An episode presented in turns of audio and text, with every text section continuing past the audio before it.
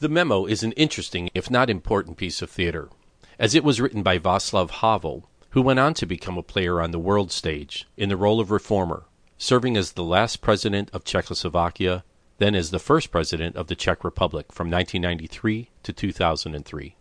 Written in 1965, it was originally translated into English as The Memorandum by British writer Vera Blackwell in 1967. The organic theater production is using the later translation from 2006, encouraged and approved by Havel, written by Canadian Paul Wilson, and retitled The Memo. This is Reno Lovison, executive producer at ChicagoBroadcastingNetwork.com and theater reviewer for ChicagoTheatreAndArts.com. If you find this review interesting or helpful, be sure to like it, share it, and subscribe to our podcast. If my research is correct, we're currently the only podcast featuring Chicago theater reviews, which you can find at Spotify, Podomatic, iTunes, and Google Play. But you can always find the latest reviews and additional interesting podcasts and video about Chicago at our website portal, chicagobroadcastingnetwork.com. If you need video production for your business or organization, check out renoweb.net. Now stand by to hear the rest of our review of The Memo, playing now at the Greenhouse on Lincoln Avenue after about 20 seconds of our theme song, Foster Avenue Beach by Scatterplot.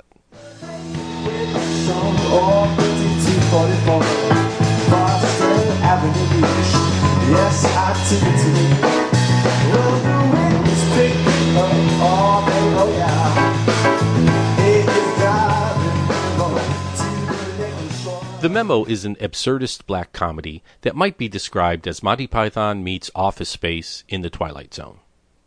The action takes place in an office setting full of bureaucratic, nonsensical hubbub as workers in an unnamed agency work to institute the newly devised, incomprehensible scientific language of Ptydepe, which promises to improve the efficiency of communication through enhanced precision of meaning.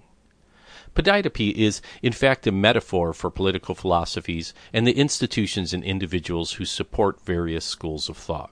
Presented as a gender neutral production in two acts, we follow the journey of director Gross, played by Tricia Rogers, trying to navigate layers of bureaucracy to have a memo that has been written in Ptydepe translated. Gross is stifled in the quest at every turn by scientist Kunk, played by Kate Black Spence, who is charged with instituting the policy.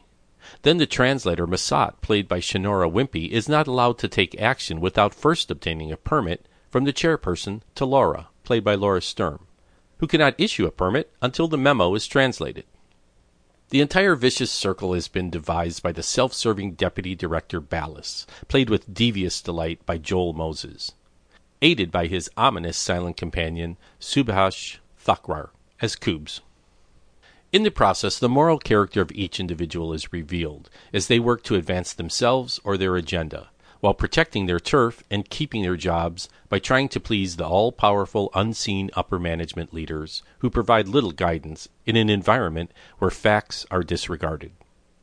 The lack of communication and atmosphere of fear leads to deception, mistrust, and chaos, even as Director Gross tries valiantly to interject a more humanist approach.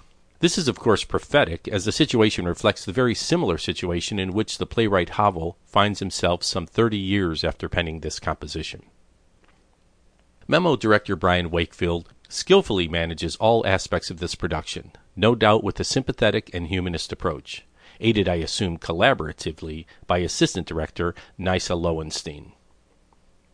The Python-esque scene changes by choreographer Erica Bittner, suggesting a zombie-like industrial precision against the suitably drab monochromatic gray set design by Terence McClellan, and enhanced by the thoughtful lighting of David Goodman Edberg, was a perfect backdrop for the flamboyantly, absurdly patterned costumes of Jeremy W. Floyd. McClellan also perfectly and logically incorporated the challenge presented by the supporting pole center stage in the greenhouse's upstairs theater. Also, the entrance of Colin Jackson as the monitor was a delightful surprise, as was the location of the coffee pot and supplies. The outstanding cast assembled by Nick Whitcomb does a superb job of managing the difficult dialogue and absurd situations with an air of normalcy necessary to pull off this complex ruse.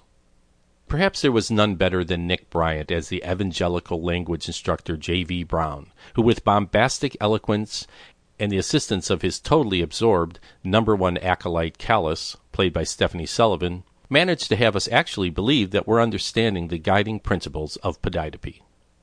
The director's assistant Mary Mikva and translation assistant Chris Downing both contribute significantly, representing the proletariat position by generally keeping their heads down and seeing to the mundane tasks directed by their superiors. Memo was written to shine a light on the dystopian dysfunction of Soviet style communism, the reality of which was generally seen as reflected in Western business environments of the post war era, and sadly resonates in the U.S. and the current political climate throughout the world today. Absurdist theater may not be to everyone's taste, but you might enjoy this as an historical experience or a cautionary tale. The memo by Organic Theater Company is at the Greenhouse Theater upstairs, 2257 North Lincoln Avenue, Chicago, through June 16, 2019. For information, visit greenhousetheater.org or call 773 404 7336.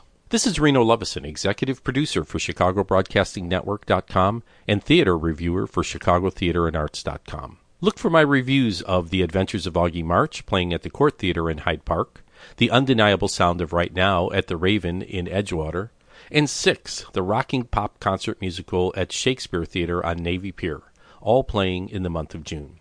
Be sure to subscribe to our podcast now. If you need video production for your business or organization, check out renoweb.net. And thanks to Scatterplot for the use of Foster Avenue Beach as our theme song.